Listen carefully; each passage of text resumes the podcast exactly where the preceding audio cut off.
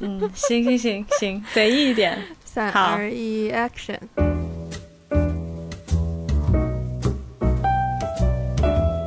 喂，Hello，艾菲，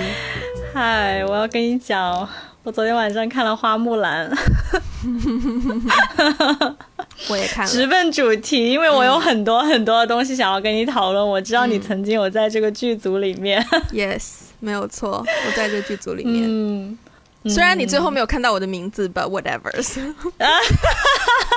很难找哎、你知道你们这剧组巨庞大，我们这剧组巨庞大。你你知道你知道散场的时候大家迫不及待的走吗？而且我不知道为什么，因为我看 因为我看花木兰的前一天晚上我看了 Tenet，然后看 Tenet 的时候是所有的字幕不是字幕，就是后面的那些那个叫什么东西 credit，credit 就全部已经过完了以后灯才亮的。嗯，就虽然也有人就是在暗的时候走，但是、但是灯是在那个时候亮的。嗯，可是花木兰就很诡异，就是电影一结束之后灯立刻亮，然后立刻亮，然后然后才开始放歌，才开始唱那个那个那个 Reflection 那首歌，然后大家那个时候就离场了，因为灯已经亮了。然后我就坚持拉着我的朋友，就一直要做到 最后。我说我要找 Wendy 的名字，但是实在是坐不住。我朋友说我受不了了，我要去上厕所。然后，我们就走了，所以还是没有找到 Wendy 的名字。如果各位听众朋友在看花木兰的时候，一定要做到最后。我们是要找一找 Wendy 下面的 AD，就是 Assistant Director Team 里面。而且他们这一次是用的哦我的英文的名字，他直接摆了 Wendy 上去，没有中文。嗯其实这一点我觉得有一点点小生气啦，因为这个做法，嗯包括我们我们所有 crew 的名字都全部是用英文。我觉，但是我不知道是不是我看的那个，诶，话说你的 credit 后面有中文吗没有啊，？OK，因为我我看的那个嗯 version 是没有中文字幕的，嗯我是在我们是在网网网上看的。哦，OK OK，，对，而且所以我整个过程就是我没有看到中文字幕，我就全听英文，可能有部分的位置不能，就有有有小小的听不懂，但是大部分都是、嗯就是听得 OK，而且他那个台词哦，嗯，他一路在 我已经受不了了，你你讲，你说，他一路在他一路在讲对白的时候，我就一路在我就一路忍不住吐槽，因为我看电影其实通常我是一个很安静的人。就是嗯没有错，我 I I used to work for Mulan，就是我的确是在这个剧组工作，可是不代表我没有吐槽的权利。OK，OK，就是 OK，划清界限。对，就是我们工作的那个，我们工作的过程是很好玩。作为一个 production 来说，它很有趣，因为是古装，然后又呃，嗯我们当时是在。因为我我是 China Unit 嘛，然后我们当时是嗯在襄阳的，就是陈凯歌拍《妖猫传》，然后之后为了《妖猫传》就建了一个相当于影视主题城这样主题公园的地方，嗯然后它就是一个 palace 一个宫殿，啊，所以我们就在那个宫殿里面拍，然后就住在我们就住在那个宫殿旁边，然后我们的景色就是 就是皇宫，你知道，就是啊，宫廷的那种庭院啊什么对，然后就是。嗯然后那里的餐馆啊，都是那种古装的古装戏份，就是是很是一个很有趣的经验。然后很魔幻们呢。对，然后我们有一次早上，我的我的那个通告时间比其他人稍微晚了一丢丢，所以我要一个人进去就去吃早餐的地方。然后呢，我们嗯吃早餐那个地方是在你知道中国的皇宫一般都是就是正方形围墙，对，然后大门进去，然后就中间一条大路要往里走这样子嘛。然后我们那次吃饭的点呢，就在那条大路的最后面。所以我们要从嗯正门进去，一路走进去，因为也没有没有交通工具可以在里面走那些路。嗯嗯，然后我早上虽然我已经 call 比较晚，但我那时候也是可能五点多六点，然后天还黑，我一个人走到那个大大皇宫的大门前哦，你知道那个门有多高吗？很然后我恐怖看那个门，很恐怖，然后你走到那个门前，我就想说天哪，我要推开这么大的门，然后走进去嘛。然后我一开始还犹疑徘徊了一下，就看到其他嗯 crew 的人也都是这样走进去的，然后我也只好就当时心里真的很多 OS，觉得自己就真的很像是一个宫女什么，然后就在夜里半夜三更这样一个人默默的走在那种大大的路上，嗯真的是嗯嗯，很好笑的一个经验了，我只能说。OK OK，我刚刚突然想到了一个很好笑的画面呢，因为你说他们都穿着古装，就是对呀你你在餐厅吃饭，他们都穿着古装，然后演员都穿着哦不 OK，原来是演员，我以为等一下，我以为是。wait waiter 之类的，就我以为是服务没有啦，员没有啦。服就那个餐厅是说它景区里面的一些餐厅，然后它就会有那种小啊面摊啊什么，就像以前武侠武侠片一样，就在就在路边吃个面什么那种那种那种感觉。嗯但你不觉得很好笑吗？就是所有人都穿着古装，然后在路边吃面，然后付款的时候突然掏出手机，请扫一下二维码。但是那个吃饭是他们的商业运作的吃饭，不是我们 crew member 吃饭。我们 crew member 吃饭是在里面啊安排了一区，搭了帐篷，然后在在区里面吃饭的。所以跟那个，啊只是我们平日不用开工的时候要吃饭，我们就会去那种小面摊什么的吃。嗯对啊，OK，但是那个你知道我、那个我嗯，好，你说吧，你先说。两个人都忍不住很多表达欲。忍不住，真的太太有表达欲了。就是这，就是我看完以后，我真的忍不住疯狂给你发了好多微信。呃，首先我看的是国语版，我跟你讲，看国语版的那种 Oh. 感觉就。很崩溃，就是我真的，我一坐下发现是国语版的时候，我 差点想要离场。但是没有英语版的，好像那一天排的啊没有英语版。对，就就如果要看英文版的话，可能要去别的别的影院，或者是换一天。反正那天我们想看的时候是没有英文版的。嗯，呃，OK，我虽然我我也不不是很确定，就是说一一堆。就是中国古人讲英文是不是很奇怪了？但是但但是反正反正看国语版就很奇怪，因为它的配音就是那种嗯。就是嗯央视配音，啊？对，OK，对，天哪，对我觉得你的就是那种体验可能比我的更差哎。我的体验就是从头到尾都很崩溃，就是我一直在边崩溃的边缘，就是那种、嗯。木兰，你知不知道我们这样的女儿，就是那个妈妈跟爸爸说话，嗯就是、嗯。就是那种。女孩子长大以后要嫁人的，你知不知道我们家的木兰这样，谁愿意娶她呀？就是这种，你知道，贯穿全篇。哎，我觉得我们，我觉得我们应该要先提醒观众，万一就是我严重非常的。万一，对我们会有很严重的剧透，所以如果你还想要看的话，就建议你不要听。先不要听，你可以先看看完再听。对 对，对，嗯，然后我我我天哪，我都无从谈起，太多东西要讲了，怎么办、OK，你你这样，我觉得我我先我先说，因为我是一个普通的观众，嗯我先说完之后，你再以一个就是 production crew 的身份来说一下你们的制作过程好了。好，就是首先它比较雷人的一点呢是，就是开篇的第一个场景，他住在客家围屋里面。福建，对，，Yeah，对，因为我也是客家人，对，嗯。毕竟毕竟我对围屋也有一些先祖的感情。嗯。然后我当时一看到客家围屋的时候，我就觉得很诡异。嗯。因为呢，我印象中花木兰，首先这个花木兰的故事应该是发生在北魏时期吧，对，而且是跟匈奴人打仗。也就是说他们那边的，对对，嗯。也就是说，他们所谓的就是外敌入侵，就比如说匈奴人入侵，应该是在呃大西北，对，北方。就大他他的那个都城应该是在我大长安，嗯，就是然后所以就是他一下子他竟然住在了一个福建的围屋 里面，我就觉得有一种很诡异的感觉，嗯嗯嗯，而且他把围屋。就是他的那个景呢，他把围屋搞得五颜六色的，我也有点接受不了。嗯，因为围屋其实应该是。因为，因为其实不应该是那种感觉，我就觉得很诡异，就是因为围屋，不管是在哪一个时期，它里面的人的穿着，包括它的祠堂，它所有的打扮，首先围屋是个南方的东西，对，它其实应该是那个色调不是那么鲜艳的，嗯所以它的第一个场景，首先他住在围屋里，我就觉得，嗯，就是就有一种，嗯，这怎么怎么嗯怎么呢？怎么这么远呢？你不是要去边疆，你你不要是不是要去边疆打仗吗？对，这是第一个雷点。然后围屋里面就是。呃，特别的五颜六色，我也觉得有一种，嗯，就是有一种，嗯，有一种很虚幻的感觉。嗯但是最最最最最最最雷人的，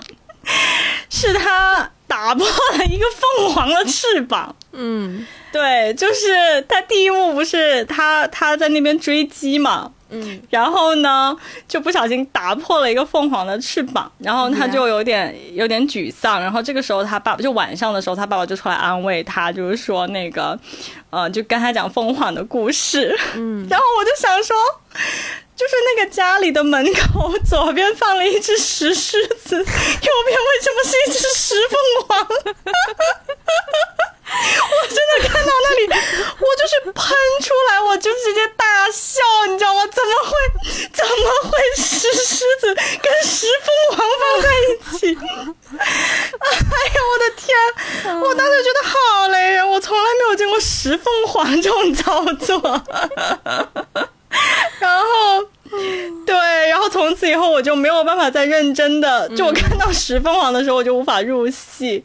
然后在推进我更加无法入戏的是，我见到了郑佩佩吧，嗯，媒婆的那一段对，对对，媒婆那段也把我雷到了，就是她的那个妆。我我大概猜到，可能导演是做了一些历史的考究，嗯，就是因为他们，我感觉他们那个妆比较接近唐朝，对。唐朝时期的那种妆容，对，但是把那样的一个妆放在那个场景里，就是纯搞笑。就是那个场景变成了真人以后，我记得卡通片里面也有那个场景，对，但是不知道为什么那个场景变成了真人版以后，就有一种，就就有一种我是在看一个喜剧吗？这应该是一部喜剧吧？这种感觉，嗯，就让我实在是无法。无法再正视这个这个画面，而且我我特别细心的观众注意到，当时媒婆她她不是呃就是搞了一场闹剧嘛，嗯然后就媒婆就很生气，对不对？媒婆就出来、哦、，OK，他们全家人就出来了。然后这个时候有人就出来征兵，嗯，对。然后媒婆出来的时候，媒婆的那个那个屋子里的对联，嗯，有有人有注意到对联上面写的的是什么有 哎，写的是什么？对联的两边是上联是祝全天下有情人终成眷属，然后右边是祝什么什么全天什么祝全天下什么眷侣都有情人，好一个对联，对，类似的就 something like that，就是我就只要我就第二下联上面的那个是什么我不记得，但是很口水，OK。而且最后是以什么什么有情人作为结尾。OK，对，就是我、我看到这些细节的时候，我就实在是无法抑制自己的，我太出戏了。然后我就从头到尾我就开始开始了我的联想。然后我的两位朋友跟我一起看的时候也是一直在笑嘛，因为就是他们就、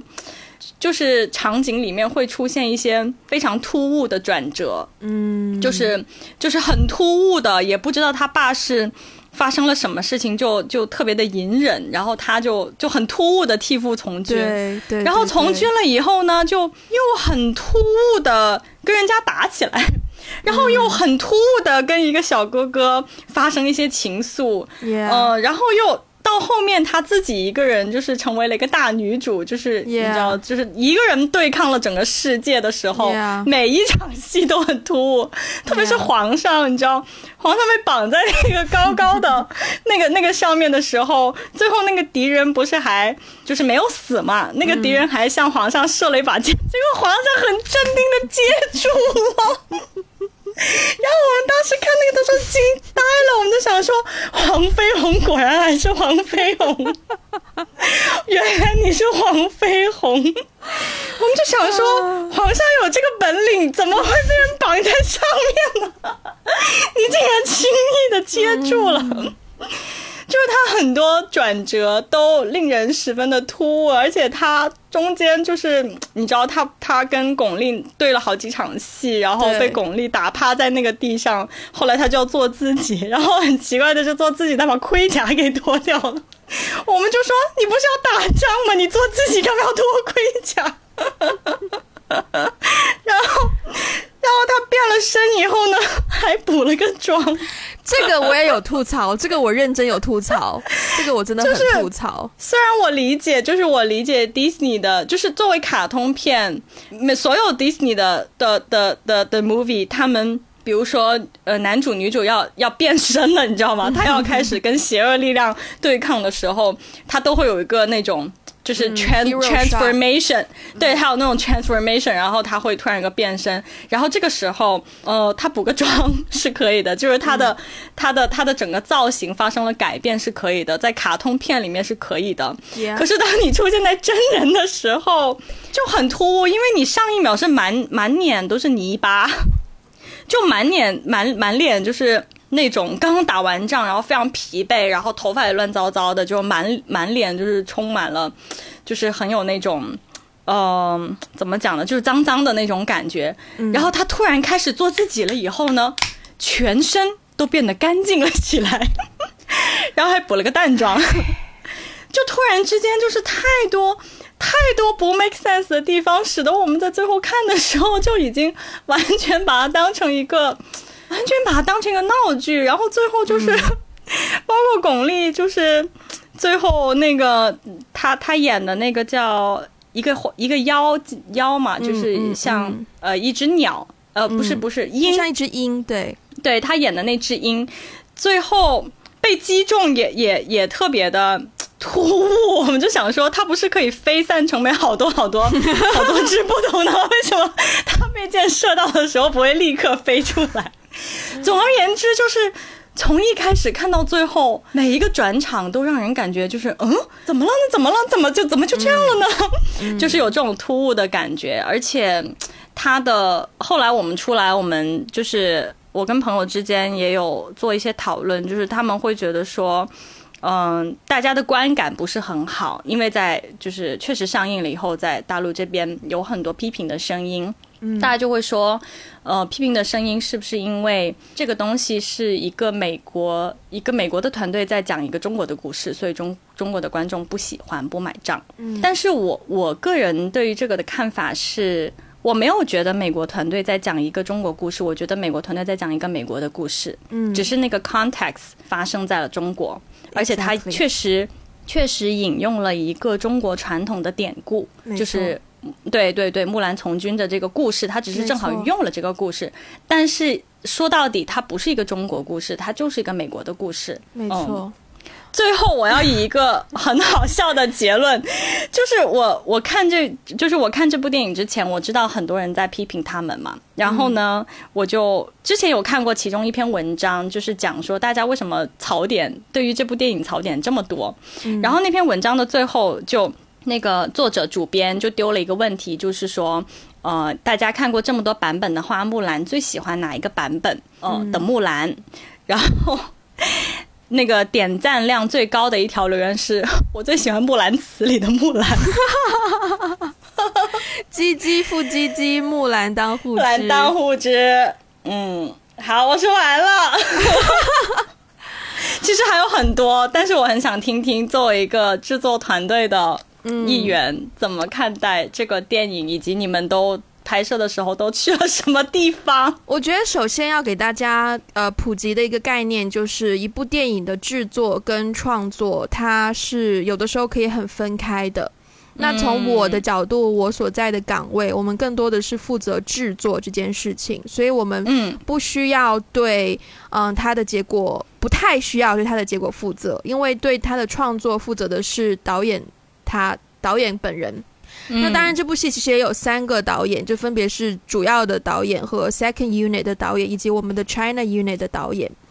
那呃，对，anyways，嗯，其实我刚刚听你很多吐槽，我一方面觉得蛮心酸的，但一方面也觉得的确这些吐槽是因为观众看你的电影就是不会顾及到你后面拍的有多辛苦，他只顾及到他看下来那个体验是怎么样，开心他就会笑，不开心他就会骂。所以这很正常，但我只能说，我听到很多美国的美国的，就是电影圈或者是观众，好像对花木兰很喜欢，就觉得说，哦，又是一个，因为他这一部电影的导演是女导演。然后团队的很多主要的那个创作角色都是呃女性，然后他用的所有的 cast 都是用了华人面孔的这个演员，对，所以整件事在好莱坞来说好像是呃有有有所突破或怎么样，就像曾经的 Crazy Rich Asian 一样的那种地位，懂，嗯，对。但是作为一个 中国观众，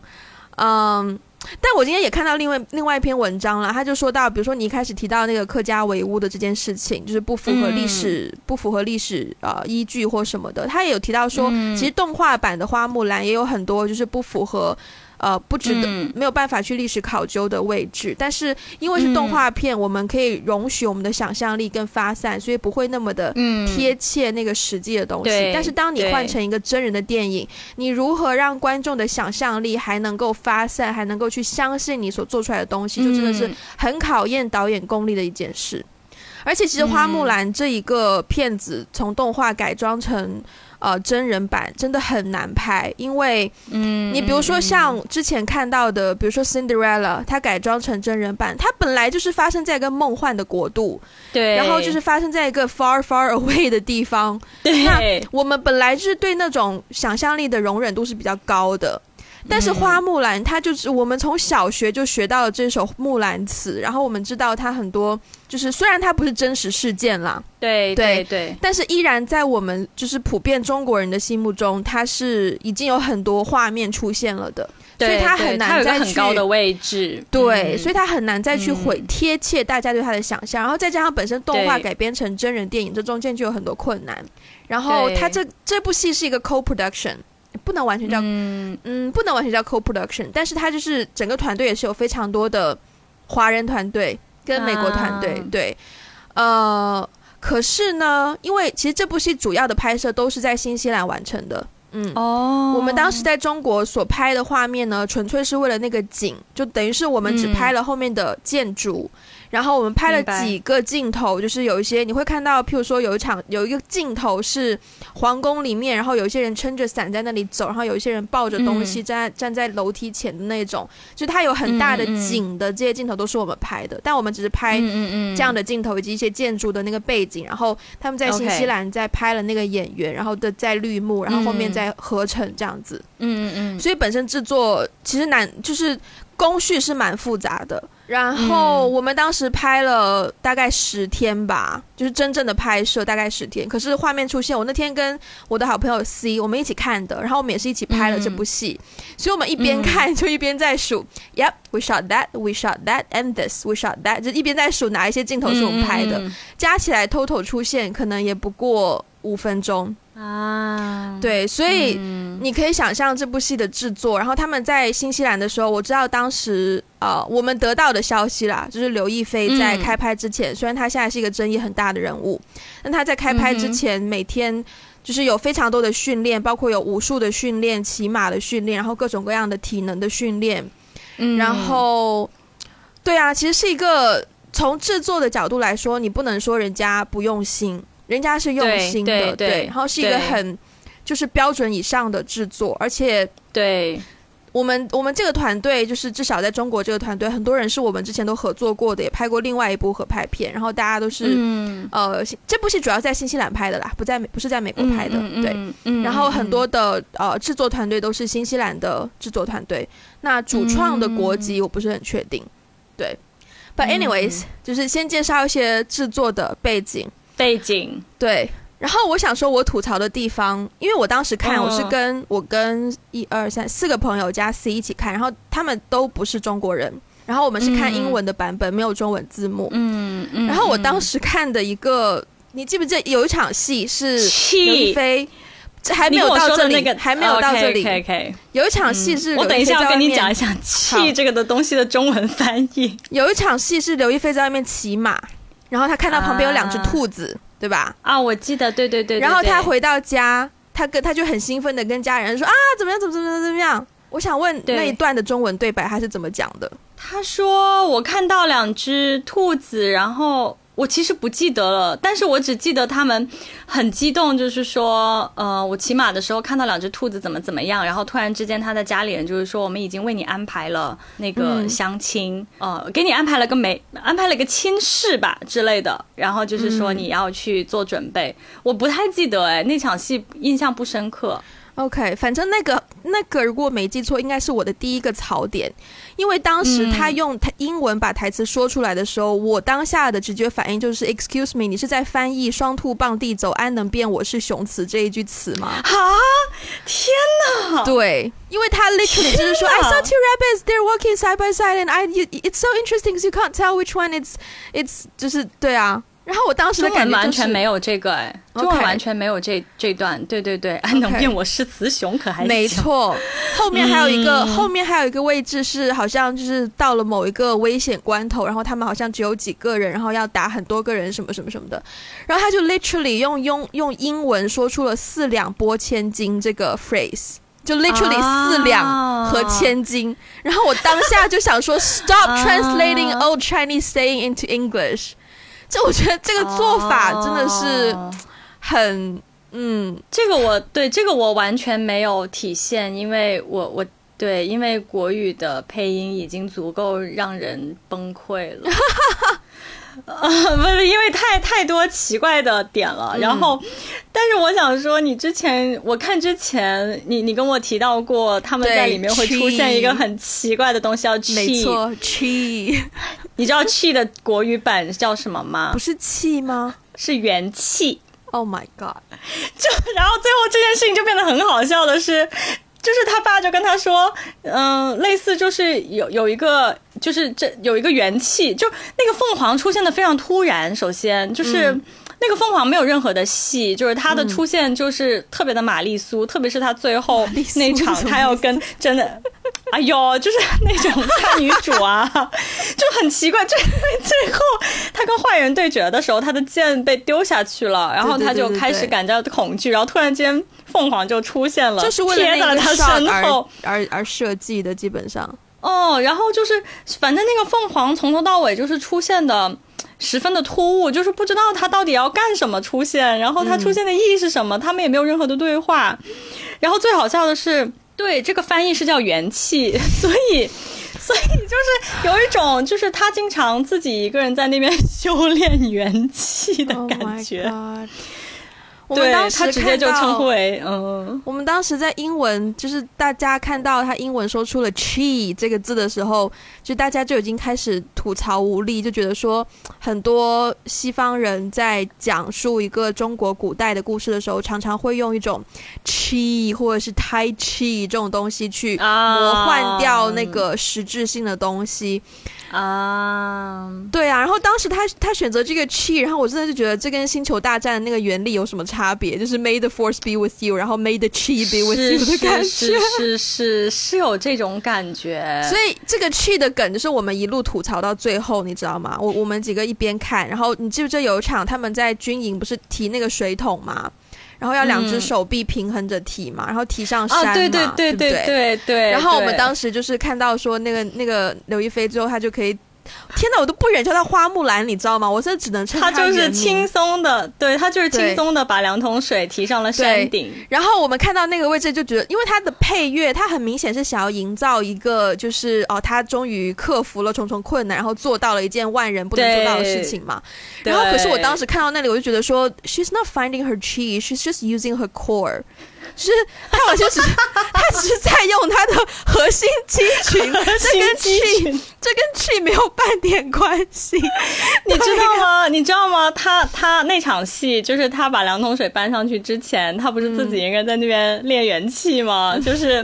就是不是有一场戏，就是说你要练你的元气，然后他就开始自己一个人在就是在幽幽暗的湖边就开始耍耍太极，就开始练练元气。天哪，我都不记得这场了。是是，我印象特别深刻。然后后来没过多久呢，他就他就利用了这个，就就很厉害。然后他就把两桶水搬到了山顶。然后这个时候，我朋友就在旁边说了一句：“真是元气满满的少女。天”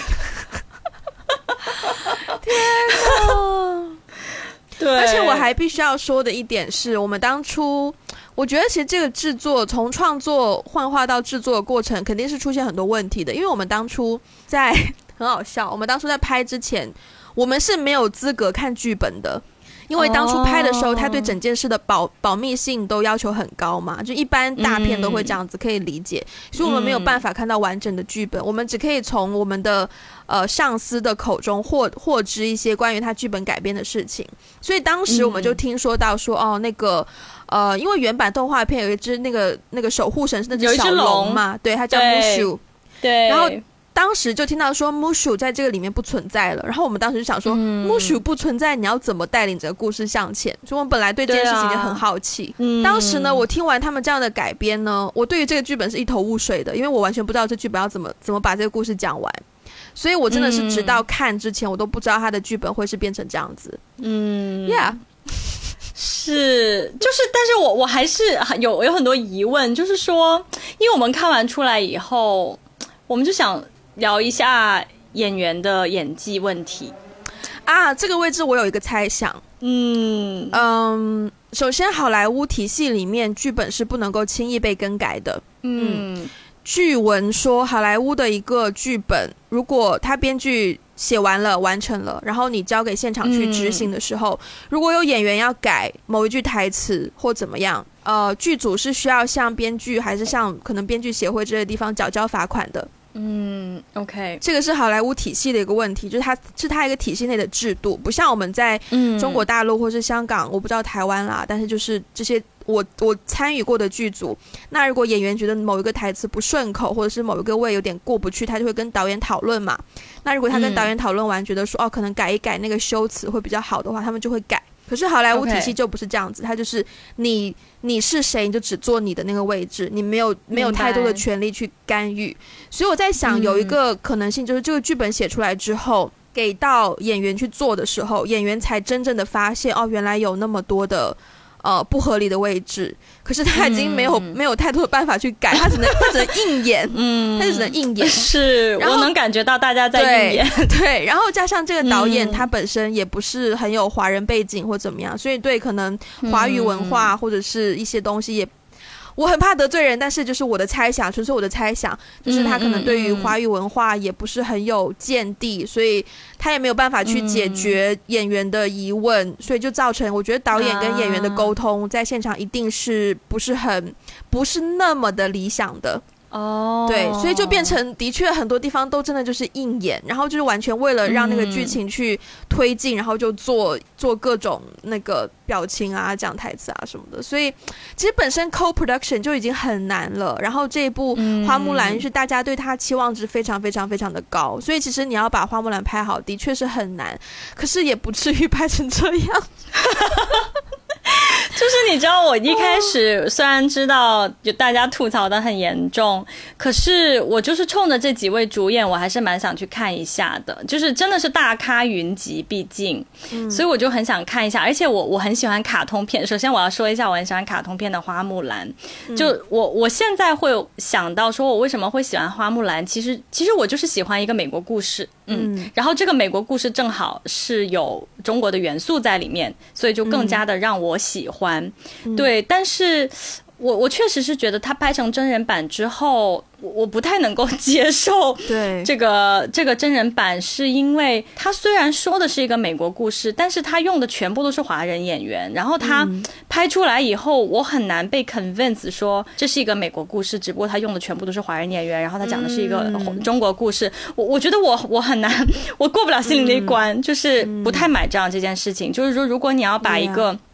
这样的故事拍成真人，那你确实是要尽可能的去贴近这个文化背景下的人们对于这样的一个故事的演绎的期待。然后呢，因为大咖很多嘛，巩俐啊、李连杰是不是？就是大就我反对我对刘亦菲，嗯嗯嗯，不好意思，如果听众里面有刘亦菲的粉丝，我我是没有那么高的期待啦。嗯，但是但是我对另外两位大咖是比较期待的嘛。嗯，结果我看完以后。我们我们当时我跟我两个朋友，我们就有点懵，就想说，怎么这一部电影把所有人的演技都毁掉了呢？就是这部电影里面没有一个人发挥出他的演技是怎么回事？所以我后来跟你聊完以后，我才就觉得说，可能这个跟剧本真的有很大的关系，跟剧本和导演有很大的关系。即便他再大的咖，再厉害的实力。但是你让巩俐去演一个如此尬，我跟你说，巩俐这个角色真的是尬到极点。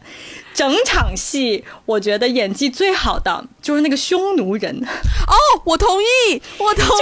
大反派，哇，精彩！我跟你说，那个反派真吓到我了。那个反派就是跟动画版的还原度百分之九十九，真的。怎么会找到一个人跟这个动画版的人这么像？然后，而且他演的很精彩，他的那个半永久纹眉 纹眼线。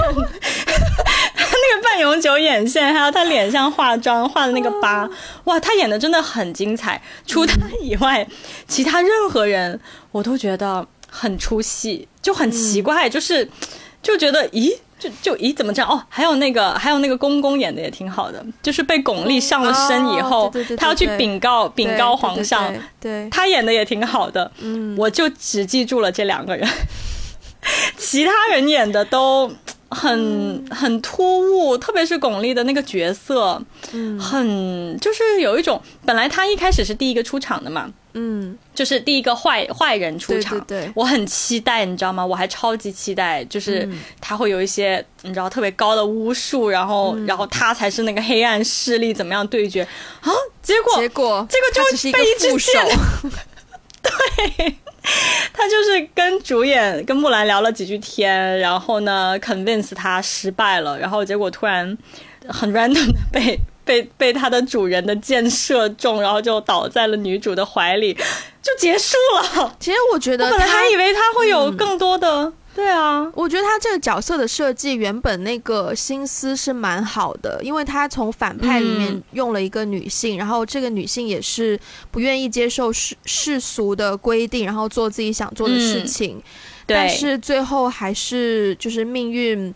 最后就是命运不太好，这样。然后中间他跟刘亦菲这个角色的一些互动，我觉得其实是有很多东西可以讲的。但是他很遗憾，就是我觉得他那个拿捏不到位的地方，就在于说他一方面很想要忠于原著。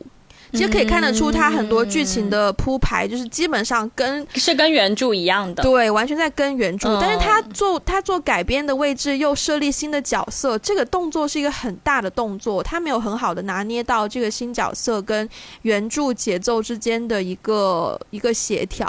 所以就变成两边都比较不着边际。就新角色也没有也没有刻画的很好，然后原著硬是这样跟下来，跟的也很也很尴尬，我觉得就是很遗憾的一点。然后其实我想要回应你前面说到那个，就是刘亦菲跟跟巩俐打完一场之后，然后醒来就决定要做自己那个那一场戏啊。其实我觉得她脱掉盔甲那个动作，其实我是 appreciate 的，因为她讲的就是说脱掉呃传统。呃，男性社会男男人对，嗯，就是对于战争的一种形式上的所谓的规定或者是看法，嗯，就他把盔甲脱掉，然后换成里面的衣服，然后比较飘逸。其实那个位置，我会在那个位置，我真心觉得服装设计做的很棒，就是大家都是同样的衣服，可是他脱掉之后就变成一个比较有女性那个女性魅力的一种，对一种着装。但是他那个妆真的是没有办法不吐槽。我想说，你前面因为重点在于他前面画那个。脏妆太脏了，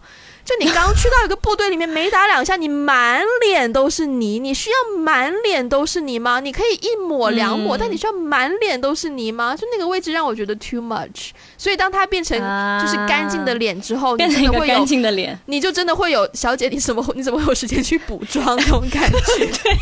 对对，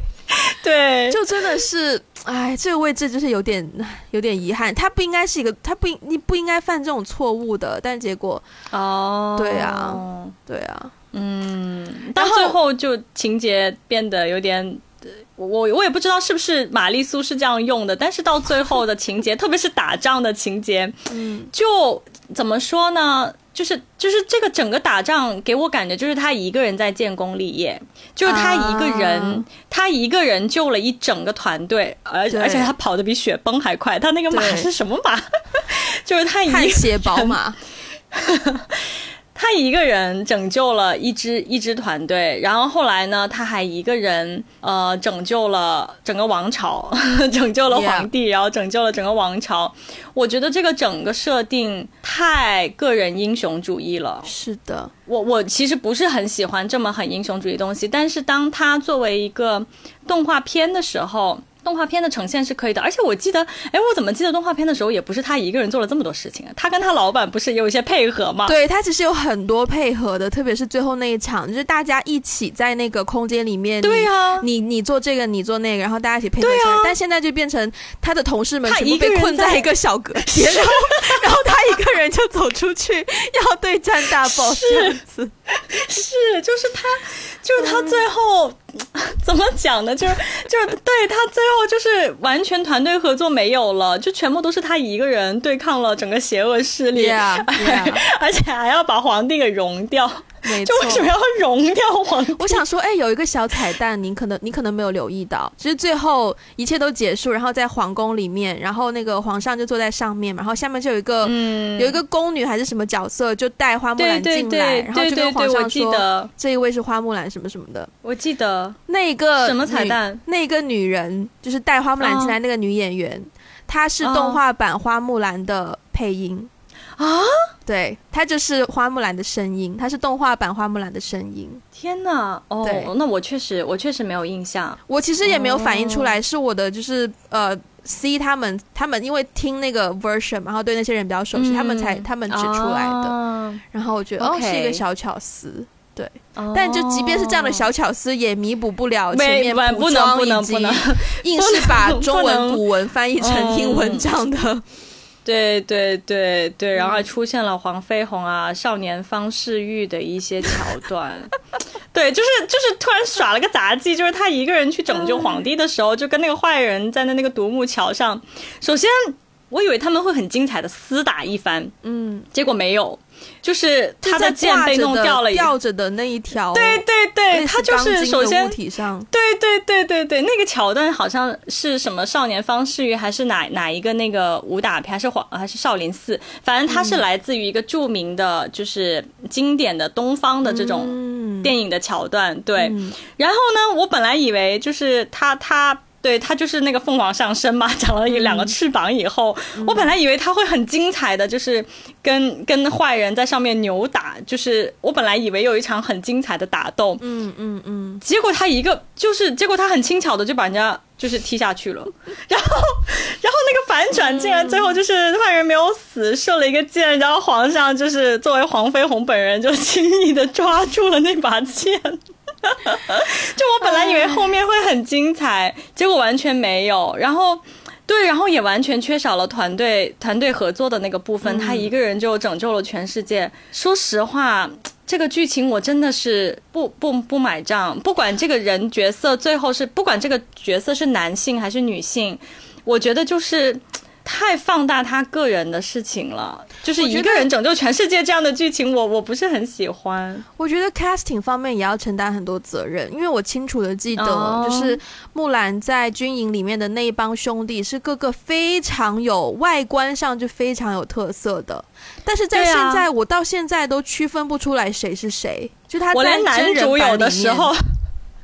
我连跟他有情感的那个男生，有的时候我都分不清。所以我觉得他他吗他他这个 casting 做的就是想要漂亮，但是但是嗯有的时候漂亮不代表你可以完成叙事啊，我觉得也蛮遗憾的。嗯对啊，就不知道可能十年后会不会有重新嗯翻拍木兰的机会，然后希望我到时候有能力可以担纲重新翻拍哇哦，让我们让我们啊，我又把话撂出来了，我成天这样子怎么办了啦？哎呦，这种你就是要把话撂出来，让众人监督，这样你才有动力呀、啊，好，你刚刚不过话说回来，对，就是木兰，就是他在军营里面那帮兄弟，我我其实能够感觉到。导演就就就是不不一定是导演，我也不知道是谁做的。其实我我也我能感觉到团队有在用心的，尽量把每个人的特色都突出，就尽量的。编剧啦，因为他都是在台词方面以及一些动作方面。OK OK，我觉得他们在选角色的时候也有在刻意的去就是 differentiate 每一个人的特色，但是这个男主呢有点不太出众，所以有的时候嗯我真的常常分不清男主跟另外一个人，因为他们团队里面有一个人长得跟男主很像。啊，是吗，我常有一个人，有一个人，所以有的时候我会有点分不清，哎，是男主吗？就是就是这种感觉。而且其实除了男主跟他有一场戏，还有那个有有一个有一个小胖子以外，嗯，剩下的人我一点印象都没有了。小胖子我都不记得哪个特别胖哎，几乎没有胖，，有有，他戏份还蛮多多的啊，有啦有。反正我记得大家的体型都差不多，然后外貌上也没有什么特别的记忆点，然后就是一帮男人就这样。对，我记得有个小胖子，他他的戏份有一些特别的，对。但除了他以外，其他人长得就真的真的是没没有太高的辨识度，而且他们的戏份真的很少。真的，我记得他的那帮兄弟应该是他的，就是很重要的伙伴。对啊，对啊，对啊，那吐槽不完呢这部戏。完了，我们我们一个不小心也吐槽了。我们我们我们来总结一下吧。好，先从你的角度总结一下。天哪，我都没什么好总结的，是不是？哦，就没什么好总结的，该说的都说了。就是我我就是可能以后不不不不看真人版的吧。呃，我看完这部戏的感受，因为我有参与拍摄，所以我知道啊。我们之后，我之后会在 IG PO 一些我们参与拍摄期间的一些照片，就大家希望可以稍微让大家体会到一点点的工作氛围。对，所以我的我的感受就是说。一部电影的制作真的需要很多人的努力才能够完成。那你作为一个创作者的角色，你必须要承担说，你这一部戏出来，大家会不会喜欢？就是你不能够让你的团队就是为了一个不值得做的事情而努力。我觉得那是一件非常不负责任的事情。所以，如果你是做导演的话，你必须要让你必须要对你的剧本有信心，然后你要让你的剧本真的是能够。过你的标准，你才去执行它。如果不然的话，大家花这么多的心思，你也看到那个 credit 有多少的人在这样的一个剧组，这么多的人，这么多的心思帮你完成的结果，却是得到这么多的负评。你觉得是一件值得做的事情吗？我会去怀疑这当中的，嗯，这个对。所以我觉得他给我的警示就是，以后拍片的话，对你的剧本的把关一定要，嗯，就一定要过自己这关，要对自己诚实。如果过不了这关，就是你想办法，要么是改剧本，要么是你不要接这个活。我觉得这个对我来说是其实有蛮大蛮大启发的。然后另外，我是真心希望我有一天能够有能力指导一部迪士尼的。长片电影对，好。哇，Wendy 好，好，等一下，我我觉得我我还是补充一下吧，